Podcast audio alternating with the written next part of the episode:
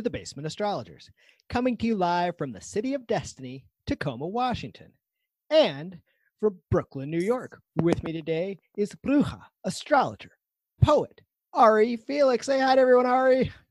What's up? What's good? I am really excited that Ari could make it back. We had a audio tragedy, and this time it was my fault. Zoom hosted one other podcast, but this was my first flub. I'm blaming you, Mercury. This has been a heck of a retrograde, which is funny because I felt like it would almost be a reprieve, right? Everything's been so nuts. Mm. But I've been feeling it big time. So traditional first question, Ari, how did you get into all this fun woo stuff? How did I get into it? So, on the one hand, I was born into it, coming from like a really strong matrilineal line of undercover brujas and, medicine women and village midwives in Puerto Rico. And I was raised really religiously. So that was kind of the container for most of my life. And then senior year of high school, which was a decade ago, I was doing some research for a project or something. And I happened upon this site that had, like, now looking back, was just like really rudimentary descriptions of the sun signs. But at the time I was like reading for Scorpio and I was like, oh my God, like this is everything I haven't been able to articulate about myself. I think I was like crying. I just felt so seen and understood by this random website and like a hole in the internet. And yeah, I became obsessed. And that kind of began, at that point I was already exiting organized religion, not in necessarily a dramatic way, just in a like, I didn't resonate with the structure of practice. At that time it was Judaism. And so, yeah, I just became obsessed and I would stay up till like 2, 3 a.m. Like, it's actually very cliche, under my covers, like with my like tiny phone, whatever was the version back then, and like scrolling through all these sites and reading and studying. Yeah, so that was the origin point of like where I'm at now. So it's this mixture of like coming from a very magical indigenous and Afro-indigenous lineage, and then like finding astrology on my own. But always really dedicated to those Saturnian practices where people got together and followed specific practices. Is that right? Say the first part again. But seemingly also raised with some of those Saturnian practices. Because if I recall correctly, you practiced Christianity and then your family converted to Judaism, which is the religion most often tied to Saturn directly. Mm-hmm, mm-hmm. Yeah, there was a lot of that. And I was really, like, my exit from organized religion was really about respecting the essence of Judaism in that case, but also knowing that that's just not where I was at anymore. So did you is Ari your given name, or did you take it from part of your Jewish practice? Oh no, that's my given name, Ariana. Oh, okay. That's my little brother's name's Ari. Cute. Yeah, I shortened it for like gender / easier to pronounce reasons. It also means lion, which is badass. You've got the mane today. Yeah, I thought it was really interesting actually, as a Leo rising. I was just going to ask. That's awesome. Yeah. If you check out Ari's Twitter profile too, Saltwater Stars. Is that right? Is that your Twitter follow? Saltwater? Saltwater Stars, yeah. Saltwater Stars. You'll see she's got some great photos with the Leo rising hair. I think Leo rising is my number one. I can tell I'm not the best at picking out the rising signs, but with the Leo, there's always the hair. Mm-hmm, mm-hmm. The hair, sometimes the cat eyes. So where I really want to go is how you practice astrology. So you were raised by bruja, this idea that folks would come to your family, to your mother, for some of that indigenous kind of magical knowledge. Is that right? Yeah, at the time, because, you know, of the impact of colonization, it wasn't like, we didn't use the word bruja. We didn't even really understand ourselves as indigenous, because part of the colonization of Puerto Rico is that we're conditioned and taught to think that it's just like the nationality is our ethnicity, you know? And so, yeah, so it's really just more of this like retrospect realization of what was actually happening. But my mother was raised by her mother with the understanding that they had spiritual gifts, you know, of discernment and intuition. Really, they're just psychics. That's what the secular world would call them. Yeah, so I grew up with, you know, listening to my mother on the phone for hours, like with people from church or people from synagogue or old friends or whatever, you know, giving advice and basically doing, you know, what again, the secular world would call energetic and spiritual clearing. I just love throwing synagogue in there. Yeah. I think it's awesome. And how did the conversion take place? Was your mother just interested in the religion? Was there a relationship in there? I mean, it's such an involved thing to do. That just the idea that it was just, oh, you know, we did that for a decade, that it was all over, is great. I love that. And I think it talks a lot about you being brought up with a link to the backstage gods, really as like the centerpiece of your family. And then even in your mom's resting time, you were involved with her, you know, as kind of a traditional place where people would come for, you know, for the answers they couldn't get from the rest of society. Mm-hmm, mm-hmm.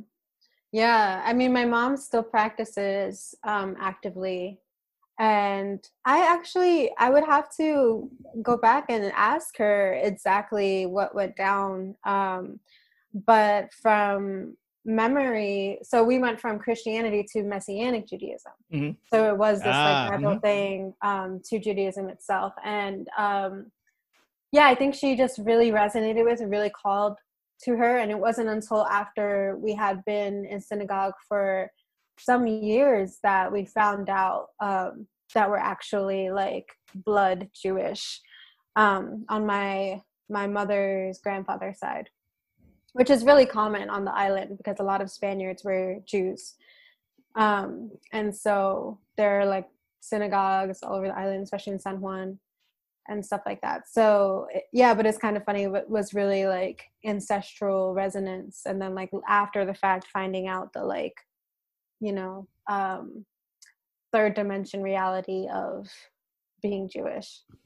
That's interesting to link that together because just knowing what happened to the Jewish population, the Iberian Peninsula, mm-hmm. just basically the complete wipeout and slaughter of the tradition. To know that there was a population that was so well integrated that they actually were part of international expeditions. Like, I guess I haven't really pondered that before. Mm-hmm. The Sephardic tradition is so I'm an Ashkenazi Jew, meaning from Eastern Europe, from Russia, and the areas like around the like Poland and Czechoslovakia. There was a huge Jewish population in the Iberian Peninsula and in Greece that was more or less wiped out. I mean, if anyone's traveled in those areas, almost every town has a story of, you know, there was the Inquisition, but there was also just raids in towns. So that's fascinating. So it was like another ancestral fit. It was like coming home. So when you commune with the backstage, how much does your formal religious background come into play? Mm-hmm. Do you have a background in theater? A little bit. I mean, I would mostly sang. I wrestled, so I couldn't do the musicals and stuff. Why do you think that? Because I'm talking with my hands. Oh, no, just the use of the term backstage. I never heard it in this concept, and I think it's really clever. Carolyn Casey uses it, and she's the greatest. And I found that I don't have a good way of expressing it. And so I thought, you know what? Backstage kind of fits everything. Whatever anyone's working with, they can get backstage. So I'm going to start taking it. Yeah. Word.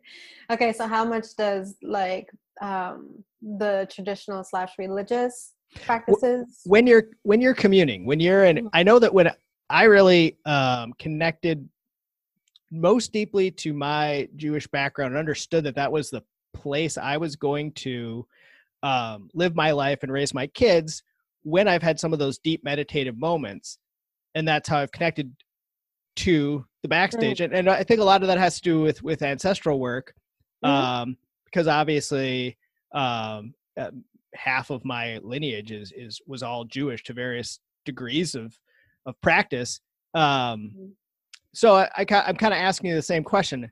I think just based on our conversation and conversations, that you have a more expansive link to the backstage than I think I do. I think I'm more focused. That's not, no judgment on that term. I just don't have a better one. I would imagine that you have a larger branch out, and hopefully we get to talk about that a little more. You're a little more of a spiritual sponge than I am. And again, I mean, that is a compliment. So when you are working with the backstage, how much of that, that former religious practice comes into it? And I guess I'm sort of asking because when you think of, sometimes folks talk about some of the magic that's going on now, and I know that you have some experience with that, they'll give lots of angles to access whatever practice you're doing. So you could go to the saints, or you could use psalms, or it could be just pure chaos magic, or you could mix it all together. I guess that's where my question's coming from. Got you. Yeah. So I think that it's funny that you brought up chaos magic, because recently, like I think earlier this year, I realized that what my matrilineal line really is, they're really chaos magicians, you know? And so even like looking at my mother's like religious changes, like going through all these different religions, and now, you know, she still practices Judaism, but she also has like all these other tools and things to pull from. So obviously I'm in the same position. And so, yeah, it is a bit of chaos magic. So like I work with altars, and I do a lot of dream work, and the rest of it, that's really for me as structured as it gets, you know, aside from like whatever astrological magic I might do. And so, yeah, altar work and dream work is the container for that. So yeah, it is pretty much, I guess the word that's coming to mind is like an open channel, you know, like I don't have super specific things. I do differently than my mother. My ancestral resonance, my deepest ancestral resonance is with my Afro-Indigenous line, and so I have a lot of connection to IFA and, you know, the ways that that's integrated into a lot of Caribbean culture, and in my own spiritual practice, like that has shown up a lot. But yeah, it's really, I've really come to understand that 90% of what I do is listening. You know, I'm just listening. And I think that that's a little different than having a more structured or traditional type of practice, you know? So like my relationship to being a bruja is really freeform, I would say. And I like to use that spiritual sponge. Really, you know, another way for everyone else listening to understand this is that I'm a Pisces moon. So it really just is a lot of that like watery Jupiter stuff. I love that, because I think you could just say spiritual sponge and that would oftentimes just describe a Pisces moon. Right, right. So you're completely rote in astrology. In fact, I think we met in some chat rooms at NORWAC. Yes. And you also are fluent in bruja. When people come and sit in session with you, what is the mix? How do you practice with your unique blend of talents and skills? Mm-hmm. I love that question, because I feel like it's something that I've gotten super clear on recently. So I've been practicing astrology for 10 years. I have a diploma from the Academy of Astro-Psychology. And so my astrological roots are very much so in astrological psychology. And I've kind of like veered from that somewhat. And, you know, now I practice traditional astrology. And then, of course, still the psychological astrology is woven in there inevitably. And so that's kind of like the technical framework. And then it's been a journey to come to allowing myself to surrender to what actually happens in a reading, which is a lot of channeling. You know, it's a lot of channeling, and it's a lot of that same work that I grew up like listening to my mother do before we like really understood what exactly it was in a concept outside of like religion. And so it's a lot of channeling. And from the beginning, I was always really passionate about my readings being conversations. I don't have the skill necessarily, or like, it's not like one of my strengths or my superpowers to do technical delineations and just like offer people that kind of like overview, which I think is really helpful. You know, that's been really helpful to me over the years. But so I like was trying to do that, you know, back in the beginning, and then realized it wasn't really fitting, because what would happen anyway was that the conversation would just evolve into like talking about whatever the querent needed to talk about, you know, and needed to like emotionally process.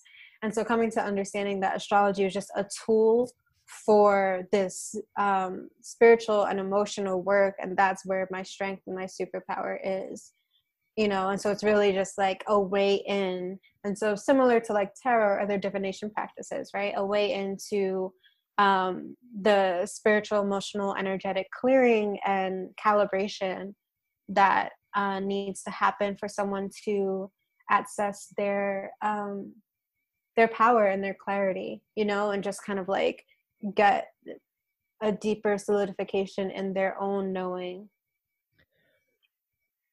As a Pisces moon, is this part of serving your moon? So a lot of people talk about doing their moon work as doing things as self-care. Your moon's a place where one can feel comforted doing the moon work. It's a little different than the Saturn work. Saturn work's kind of like the whip at your back. And the moon's a little more like your comfy place. When you're doing this work, is this part of self-care for you? Do you feel like you're really feeding your internal life?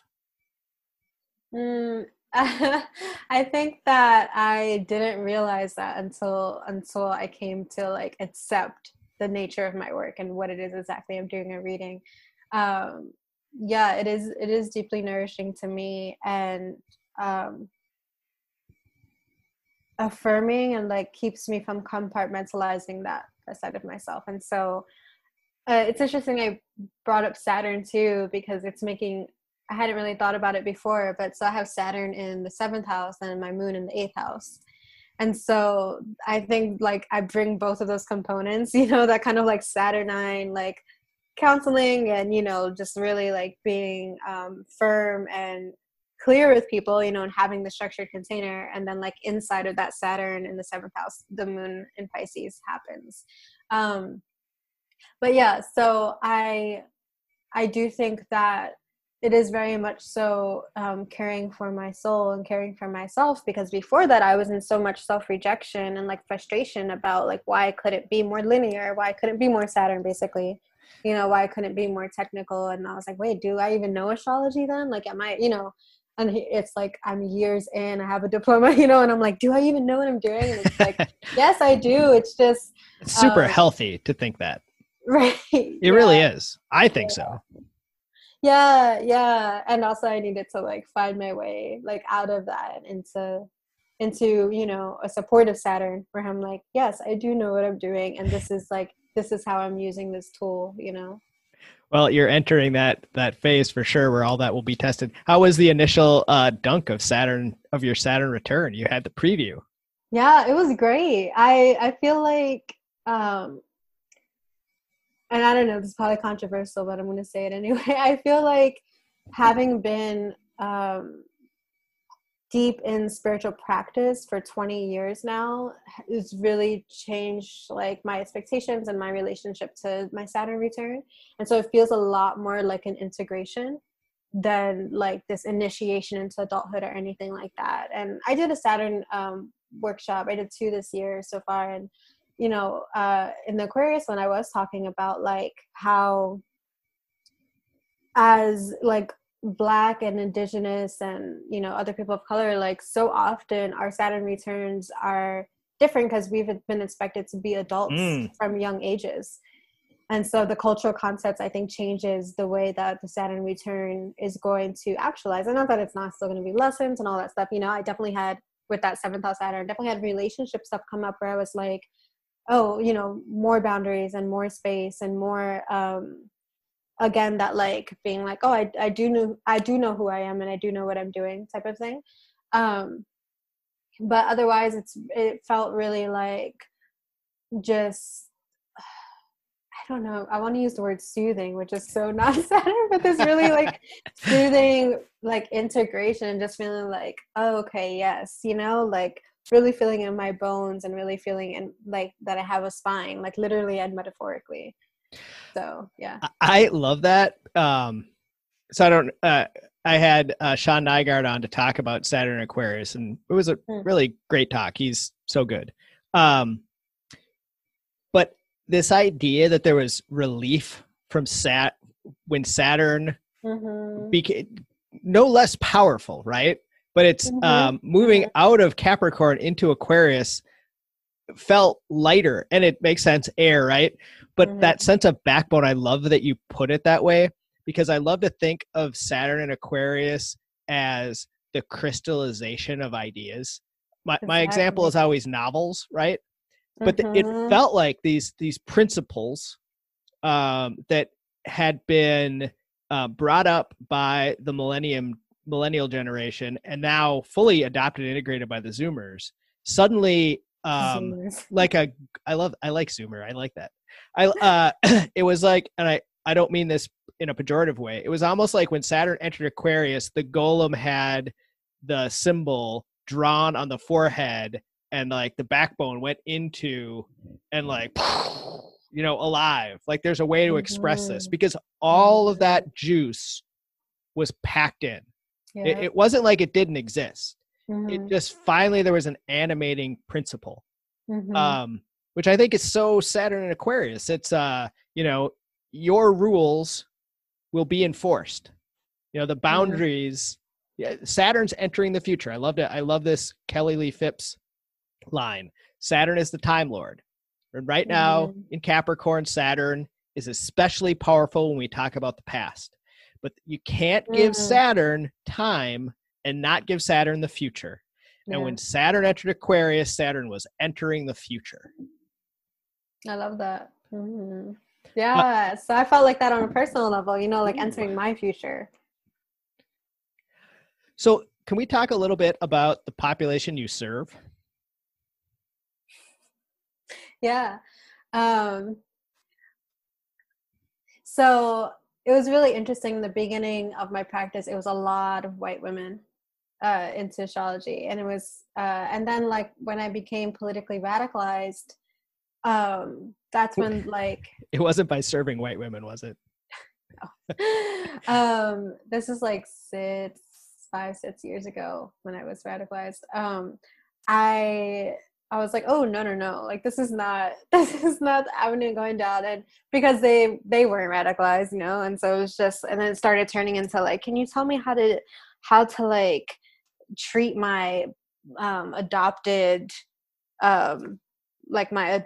Black grandchild and stuff like that. And I'm like, I'm not a like anti-racism educator. They're like, just because you see that I'm like politically radicalized. So yeah, so then that, like, it wasn't any clear set boundaries. Like, it was energetic boundaries, whereas like I want to work with my people. Like, I want to work with Black and Indigenous and Caribbean and you know, other people of color, like people who are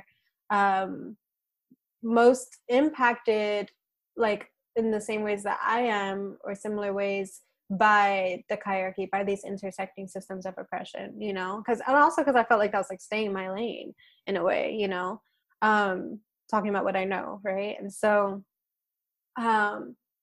so fortunately over time, like with that clarity and those energetic boundaries, like now I'm at the point where I work mostly with BIPOC who are in movement work in some capacity and magical work in some capacity, and who are committed to healing justice in some capacity. And I also have the pleasure of working with white people who are engaged in their own process of decolonization, you know? And so both are great. And like everyone, including myself, is clear about where my priorities lie and who I'm here to serve, you know? Who I'm here to invest my resources and my blessings and my gifts into, you know, primarily. And then from there, it kind of like trickles out, you know? So that's who I'm passionate about serving. And that's who I'm fortunate to have the privilege of spending most of my one-on-one time with. How do folks... so that's a segment of society, right? Do folks from that population find you by word of mouth? So let's say you go and you hang up a flyer around town. I feel like the most likely people who are going to end up knocking your door are the ladies from the yoga studio, right? I mean, yes. Doesn't that make sense? Yes, that's actually a very accurate example for where I live. But it seems like your practice is now focused in another community. So I guess the question is, did it just take time to cultivate your client base? Like, are there a lot of people who come back repeatedly? Or is it just sort of like you become a magnet for the right type of folk to come see you? Mm-hmm. Yeah, it's definitely the magnet thing. Like, I'm not, I don't beat around the bush when it comes to my political priorities and my radical practice. And so that in itself is a filter, you know, and being very like anti-respectability politics in itself is a big filter for like whiteness. And so, yeah, it just kind of like, that's how I was saying, like energetic boundaries, because it just kind of evolved into that on its own, you know? And then, like I said, like I'm still working with everyone, quote unquote, you know, but we all have some kind of shared values and shared priorities. And so being really transparent and blunt about who I am and why I'm here and like what I believe is just, it's a default filter, you know? I kind of like the way you're talking about this, and I feel like you might have a niche. This might be part of your Saturn return of being almost like an astrological dominatrix for the Karens coming from the yoga studio. Like, in a way, like I guess, like in a what is that? Like by default way, but not in a way where I'm like working directly with them. No, but can you see where I'm going with that? Like I can imagine folks coming to you and you just be like, I'm not putting up with any of that bullshit. Right. Like, yeah. If they were to try. Yeah. Right. So like, first of all, the nonsense you're spouting is going to get put over here. Like, this is what we're talking about. And I can imagine, can't you? A few of them like really being like, wow, this is what I need. oh, that's, yeah, that's happened. Like when I was making that transition between like, wait, like this is not like what I'm here to do or like who I'm here to serve. Yeah, I had a lot of those experiences. So you're actually talking about the past. That's what you're picking up on. No, I really like that. I mean, obviously that kind of interaction is something people really like. So the last time we talked, you talked about something called the Turtle Tank and you talked about Turtle Island. And I want to revisit this because I love both these terms and I want to share them. So can you just tell us, I mean, just for folks who don't know, what the Turtle Tank is and what Turtle Island means? Yeah, so Turtle Island is the indigenous name for the continent of North America. And then separate from that, Turtle Tank is a freedom school, a radical freedom school, school for radical freedom. And so it's for people, for creatives and entrepreneurs, people running enterprises who want to do so from basically a decolonial radical practice. Are you familiar with Terry Pratchett? Sounds familiar, but I don't know. So he was a British fantasy writer. He wrote The Color of Magic series. And his metaphysics of the world he created was a flat circle world people live on, and it was sitting on the back of a turtle. Mm-hmm. Yeah, well, it's one of the indigenous stories, and forgive me, I forget the peoples specifically, but one of the indigenous stories of the birth of the world is that it happened on a turtle's back. And that's where the world started. And that's Turtle Island. I love that. I wonder if Terry, who is now a blessed memory, knew that story or just picked up on it in the ether. Certainly an ally. Terry is one of the people. Terry's writings was one of the pathways by which I think the magical reemergence into culture was sort of allowed to be accepted. Mm. Mm. So you said that you went from your background in psychological astrology and now you're picking up on traditional astrology, but you've also said that you don't do delineations in like in kind of a traditional manner where someone comes in and says Mars is going to get my natal Mars is going to get hit by Uranus in my second house, and a traditional astrologer might say, how's your car running? You know, because this is a signifier that if something needs to get fixed, take it in now or you're going to be stuck on the side of the road. How did the traditional tools come into your use of astrology? Yeah, it's definitely a little bit of that. You know, some people need more practicality or want more practicality. So yeah, like there is some of the practical delineation woven in. And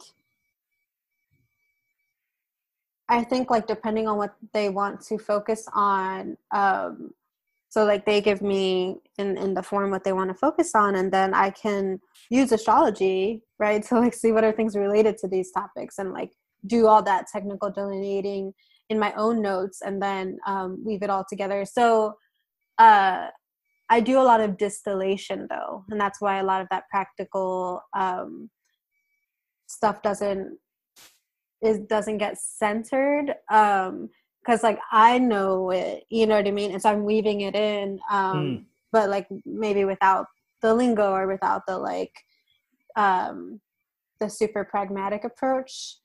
It's hard to describe. I'm having a very Pisces time of this, but yeah, so it's a lot of distillation and like translation. Actually, one of the first collaborations I did like years ago for a magazine I was writing for, my column was called The Distilled Astrology, because it's just, I'm really good at like taking all of that and like just putting it in like simpler terms. But yeah, it's that kind of stuff of like, you know, how's this, that, or the other thing because of this going on? Like that's definitely factored in. But it's also, you know, because of this magnet and this clarity of intention that I've created, people aren't necessarily coming to me for that anyway. You know what I mean? I do. And it sounds, that's, by the way, a gift to be able to take the technical and make it vernacular. I can struggle, and I oftentimes then try to talk in analogy, which I think's good too. I don't think tons of analogy. So it sounds like you, you picked up these tools, you added the traditional stuff to your astrological kung fu, but mostly when you take out that particular bow staff or whatever, it's to consume more astrological info. And then when you're sitting with client, that the lingo is just set aside. That's just, you know, mm-hmm. that stuff so that you can absorb more and be in mm-hmm. Communication with your astro folks. Is that right? Yeah, that's a good way to put it. And also there's this aspect here that I learned from Turtle Tank, which is about learning sovereignty, which I think is a concept in other circles and stuff as well. And so I pay attention to the person that I'm working with and what their learning style or what their, and this is where this like psychic stuff comes in, the listening comes in. And so yesterday I had a client and we went into a lot more of the astrolingo and stuff because that was really exciting and nourishing to them. They were like, they could understand, but with another client, they might get lost with that, And so, yeah, it's definitely like every single reading is unique and different and in response to the needs of who I'm working with and the conversation that happens. Like I can have, like this will happen so much, I'll have like a page of notes and then like we talk about like barely any of it because what we're actually doing is that energetic, emotional clearing work. And a lot of that, honestly comes down to decolonization. Like so much of what's in the way of people like with these big life questions that they have, or these like interpersonal or personal frustrations or tensions that they have. So much of it comes down to the way that colonization and capitalism and racism and all these things impact us. And so like, this is where my, years of socio-political education and like developing a radical practice and analysis come in because I'm able to like get to the root, which is what radical means, like get to the root of like what the quote unquote issue is or the desire is, and astrology for me is a way to talk about these things, it's reflective, right? So it's a way to talk about these things that isn't as abstract as capitalism and colonialism might be sometimes, but I'm still explicitly naming those things, And so, yeah, sometimes we might not even talk about the astrology. We're just talking about like how the patriarchy is in between you and this desire that you have. Like the internalization of that. So it sounds like you're almost, when you take notes, clearing your astrological palette. And then when you sit in session with a client, you're connecting with them on a whole nother level. Is that where some of your psychic gifts come into play? Mm-hmm, absolutely. Yeah, it's kind of like it's not up to me what happens in a reading really. It's my responsibility to hold the container and to offer my gifts and to respond to the person. But yeah, that's where the channeling comes in. It might be channeling their ancestors or their guides or, or my spiritual team, talking to me about what's needed in the moment for them to receive. But yeah, this is what it was so hard for me to come to terms with and accept, And so, it's still difficult to put language to it, but it's also, I don't necessarily feel the need to over-articulate it because it is so sacred and it is so inexplicable. It's the mystery of magic. It's the mystery of like working multidimensionally.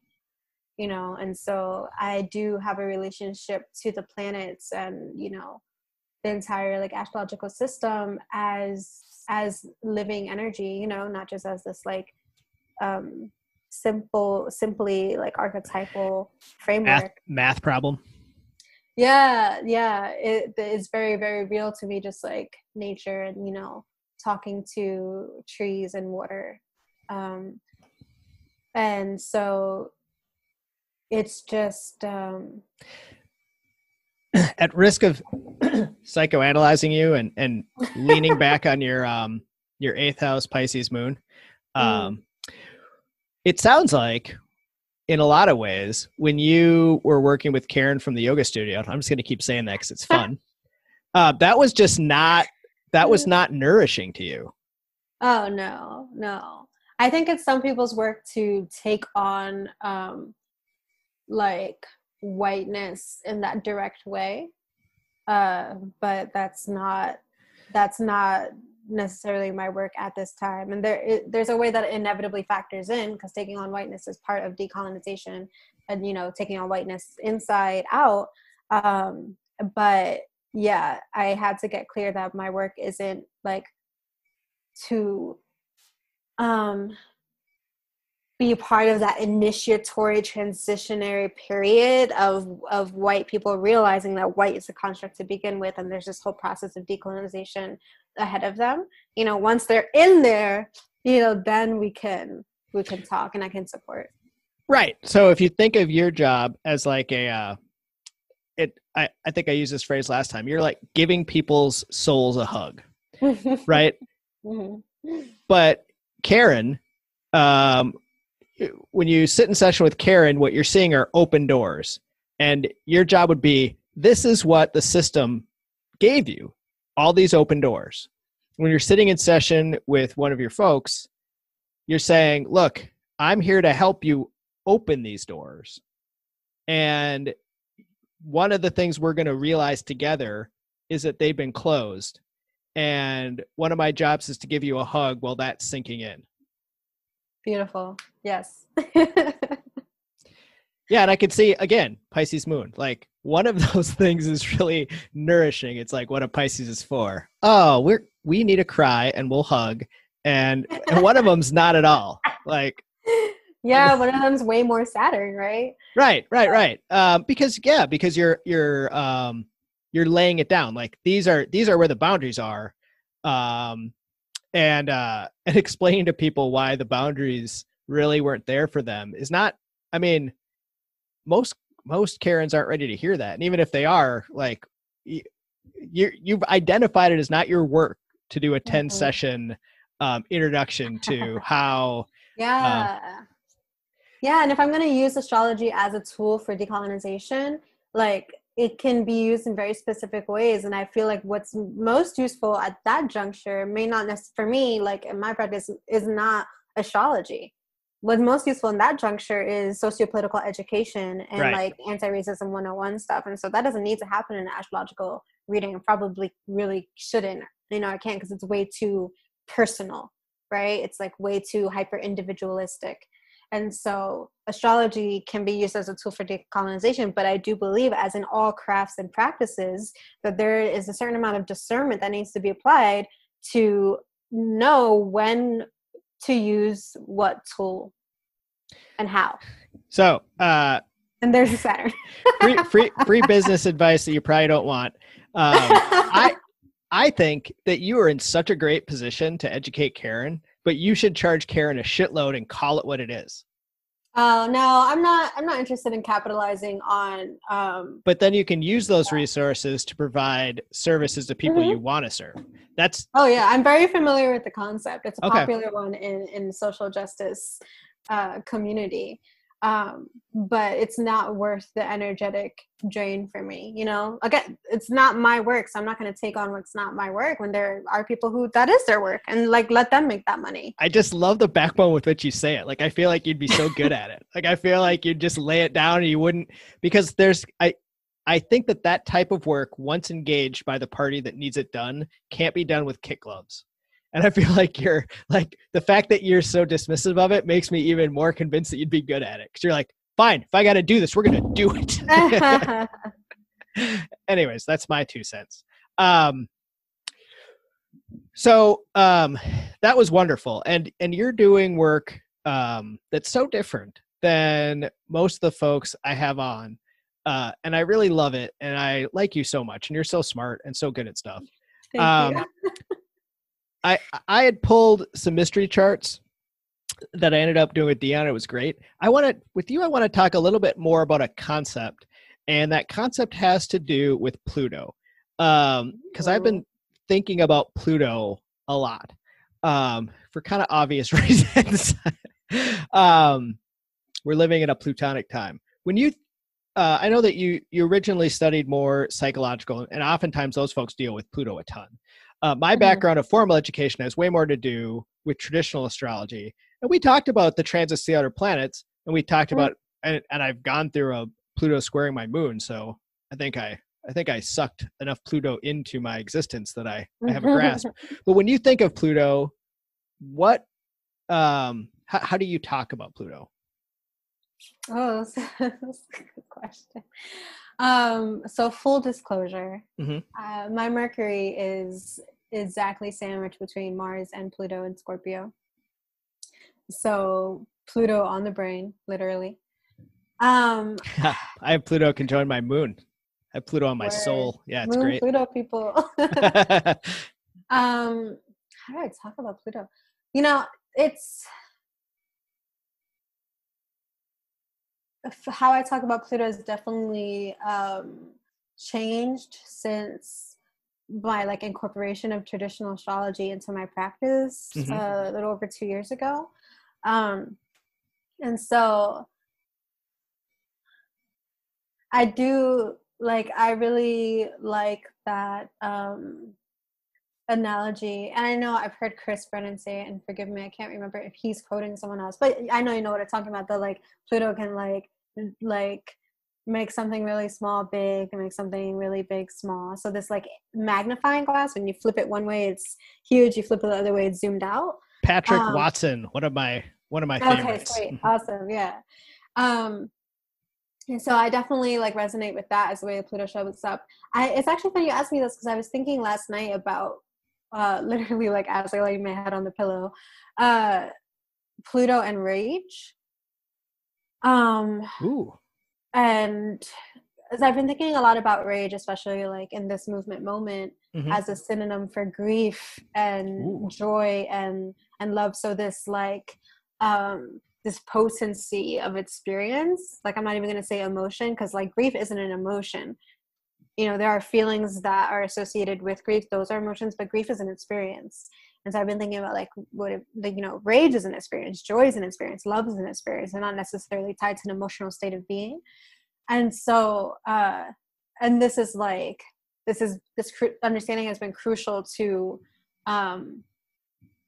being in relationship with what it means to be Afro-Indigenous and what it means to be not white on Turtle Island. And so I've been thinking about Pluto, as that, this kind of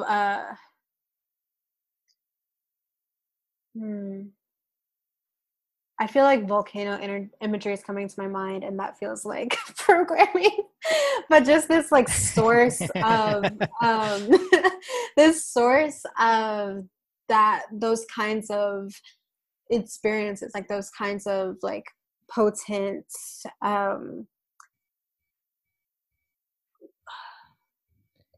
I don't know, this is larger than life, experience that's humbling, right? And that is it'll radicalize you, or it'll, feel it's destructive to you, or it's just completely, it changes you, just like other outer planets. But I feel like Pluto specifically has this kind of, I don't know, this unfuckwithable energy. And so it can be an initiation into that, or an experience of that, externally, right? So that's where I'm at with Pluto. I feel of course, as we all all astrologers know it depends on the chart and the aspects and all that stuff, like how Pluto's showing up and how delineated. But on a macro level, it really does feel like this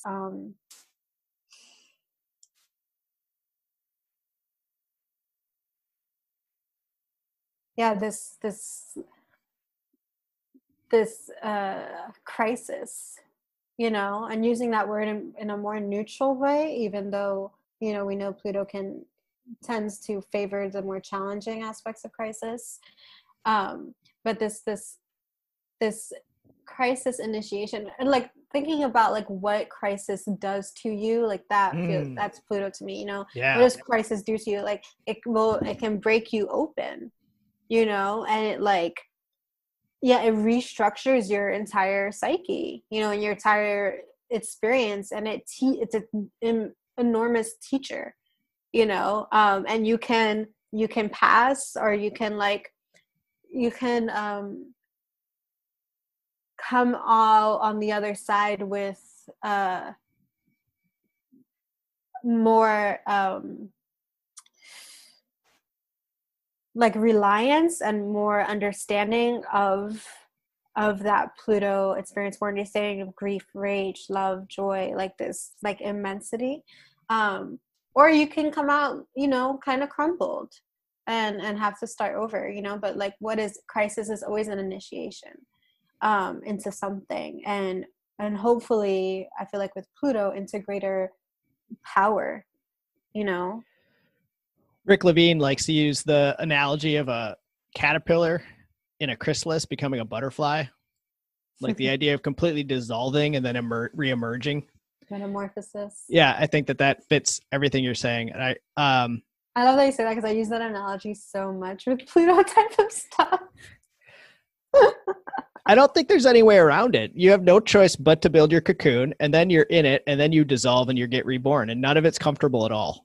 And hopefully you have wings and are pretty when you're done. Right, That doesn't always happen. So I sat through a financial astrology lecture, and I still don't really have any interest in it. But mostly I wanted to hear what they were talking about. Because it makes sense. If astrology relates to everything, of course it relates to finances. And the big takeaway for me was this idea that you, that stocks that are going to be really big, now blah, blah, blah, fundamentals, Sun, Pluto, Jupiter. Oh. And like Pluto's always in there. And it made me think about Pluto and power. And one thing I've noticed living with a midwife is that any midwife chart I've ever looked at, there's a Pluto luminary aspect, right? Like crisis as a midwife, like crisis as a midwife. Oh, like constantly. I mean, it's like, you know, well, the birthing process is not always a crisis, and midwives are there to keep it not a crisis. That's why I said like crisis in a neutral way. Birth is still a crisis. It's still like something happening. That intense emotional experience, and there's really nothing to compare to it. But when you have a, you know, Pluto make a hard angle to one of your luminaries, it's going to be that period of time is going to feel like an intense crisis. In labor, contractions. Right. Oh, man, what a great way to put it. And when I think about it, there's that aspect of power, right? And if you think about the Patrick Watson example, there's power in seeing things that are really small, and there's power in seeing things that are really big. Yeah. And it made me then think about Pluto going on right now, this election season, in a conversation I had with Dion. And it was about Biden being, what her phrase was, a crash test dummy. And how I've been thinking about it was, it's almost like he's a husk. That was the term I used. And now we don't have to worry about Biden. Here, political process, you guys have Biden. Here's the thing that you have to pay attention to. And no one else is going to pay attention to that at all. Like, that team now can coalesce around a movement. And just, this is just the thing you guys get. It's almost, and if you think about the power of that generation, we have two Pluto and Leos running, and pray to the backstage that's the end of Pluto and Leo. I'm so over Pluto and Leo. But Leos, that idea of the spotlight, that idea of I'll use the term patriarchy form of leadership where you're standing on the podium and in charge. And that's where Leo's really, really comfortable, is with the spotlight on them. And the idea of Pluto, the transformation of Pluto, right? So part of the boomers finally getting washed out of our system is this idea of Pluto transforming that idea of leadership.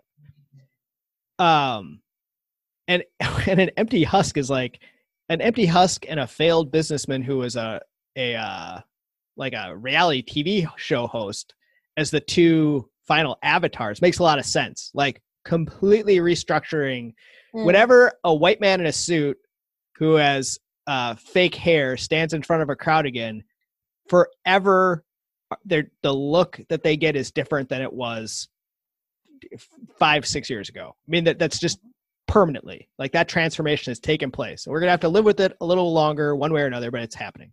Then if you think about Pluto as power, you had Obama, who was Pluto in Virgo, and if you think about just the overall way in which Barack Obama wielded power, it was incredibly Virgoan.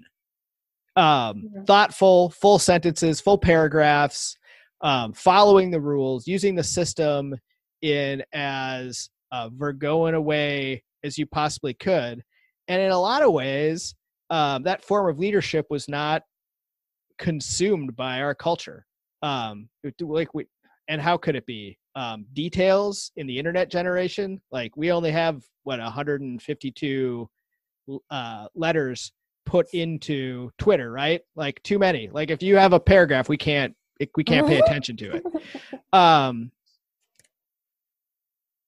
feel like we're just going to skip over Pluto in Virgo. It's just like, I don't think Pluto and Virgo's coming back. I think leadership's going to move on to Libra. But I guess I wanted to talk a little bit about that idea of Pluto and power. And I think that you addressed it too, this harnessing Pluto is really a process of giving over to Pluto, except in those instances where you can really either make it really small or make it really big and appreciate it. What do you think about that diatribe? That's interesting. First thing I want to say is that Dion's pronouns are they, them. Oh, did I use a different one? Damn it! I wanted to praise them. For the crash test dummy. Yeah, I'm sure they were brilliant. They're brilliant. And then that's really interesting. And I like this. I'll be thinking about it for a while probably. Because coming from my sociopolitical analysis, and then thinking about how we're talking about Pluto right now. So this concept of whoever is, next to represent imperialism from the quote unquote United States of America is in some way a scapegoat for the larger agenda of movement power, which is, so be it, on its way to replacing imperialist power, or not replacing, but removing imperialist power. And I'm thinking of like you're bringing up Obama, and when you're in this Pluto process, what happens if you decide to stay mush? What happens if you resist the transmutation? You'll stay mush. Well, you'll never actually realize your power, right, or your potential.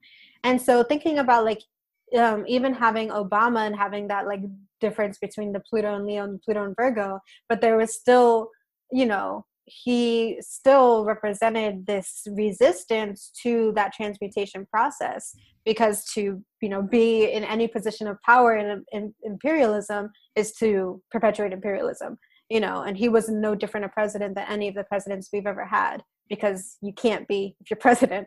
And so thinking about that, even that almost there-ish energy, where it's okay, Virgo's better than Leo in a way, but but Pluto is still being resisted. And so we still end up where we are right now because there's no actual like change or transmutation of the structures and dynamics of power, you know, changing generations. And so I like this concept that you're saying of like skipping over a Pluto generation to another generation. But here's where like my political analysis comes in, is like, this is why we need abolition now, because it doesn't matter what Pluto is in power. The whole point is that no one should be in that power.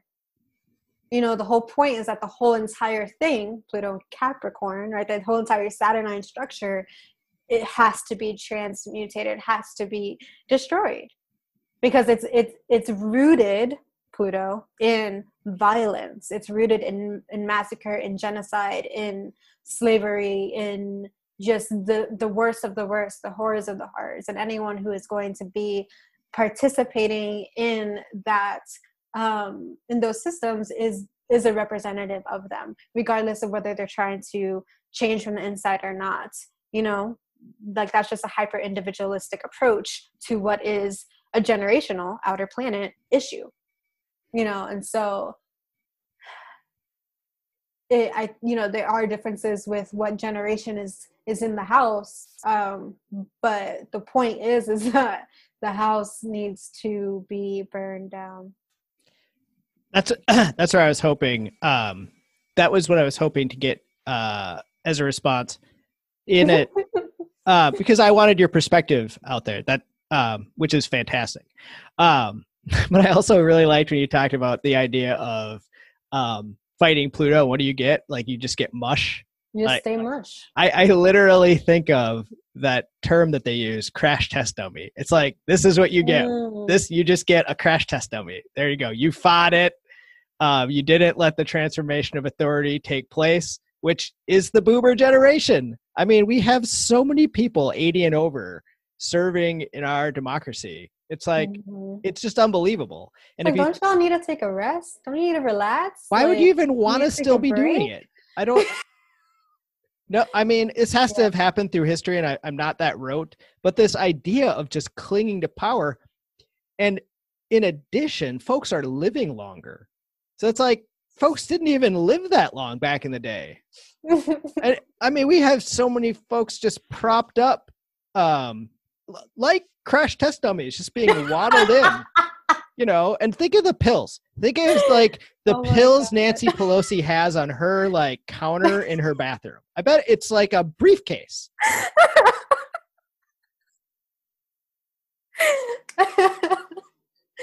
Yeah, I think we're ready for this Jupiter, Saturn, and Aquarius. I'm looking forward to it.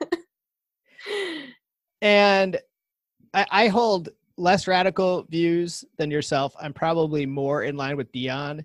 And the thing that I really hope gets ushered in with Saturn and Aquarius, because I fundamentally, when I look at the breach of history, think that one form of democracy or another, based on just human nature, is one of the best places we can do until we get enough folks on board to agree to make a wholesale change. But that's a whole longer conversation that I'm sure you would stomp me to death in. So if you feel me getting ready, I'm like, right. So I don't want to have it. But what I really hope for, because it's my podcast, I don't need to get stomped to death. Someday in person, we'll have a drink and you can stomp me and I will appreciate it. What I really want is for just some younger folks all throughout the country to take charge of their hometown, because the system is in place to do that. And for whatever reason, and I know what it is, it's because folks in my generation and the beginning of your generation all went to college and they came out and they all were just burdened with an anchor around their neck of student debt, and they didn't have their evenings free to go to council meetings. But man, our system is structured in such a way that, especially on local levels, there's flexibility. And hopefully one of the things I really want out of this movement are for people to show up and take charge locally. I think that's a myth, Kip. I really do. Like living in a more rural, like city with a small town vibe, and like seeing over like since 2016, you know, younger people like doing that and trying to do that. Yeah, I'll be brief, but you know, whiteness is still in charge, you know, and so like it's not, I'm not saying it can't happen at all, right? Like of course anything can happen, but like it's still the system, you know. And so like that kind of strategy is interesting to me because it still censors the system, it still censors, right? And it's like, okay, so why aren't young people? Well, you literally just named exactly why that's not happening. Mm-hmm. So, you know, when they get off from their third job, you know, I worked 3 jobs for many, many years, you know? And so it's like, then they can do that, but they're not, who's paying, you know, who's paying their rent, who's doing all this stuff for the energetic and emotional and spiritual and psychological labor and impact that it has on anyone, but especially BIPOC, to put themselves in those positions. I am a 1,000% advocate for the end of Black and Indigenous and other people of color putting themselves on the altar as a sacrifice to a temple that white men built. You know, and so I think that like white quote unquote allies, please feel free to do that local, you know, stuff and try to do that. All that is harm reduction. If we want to talk about it in terms of harm reduction, I'm on board.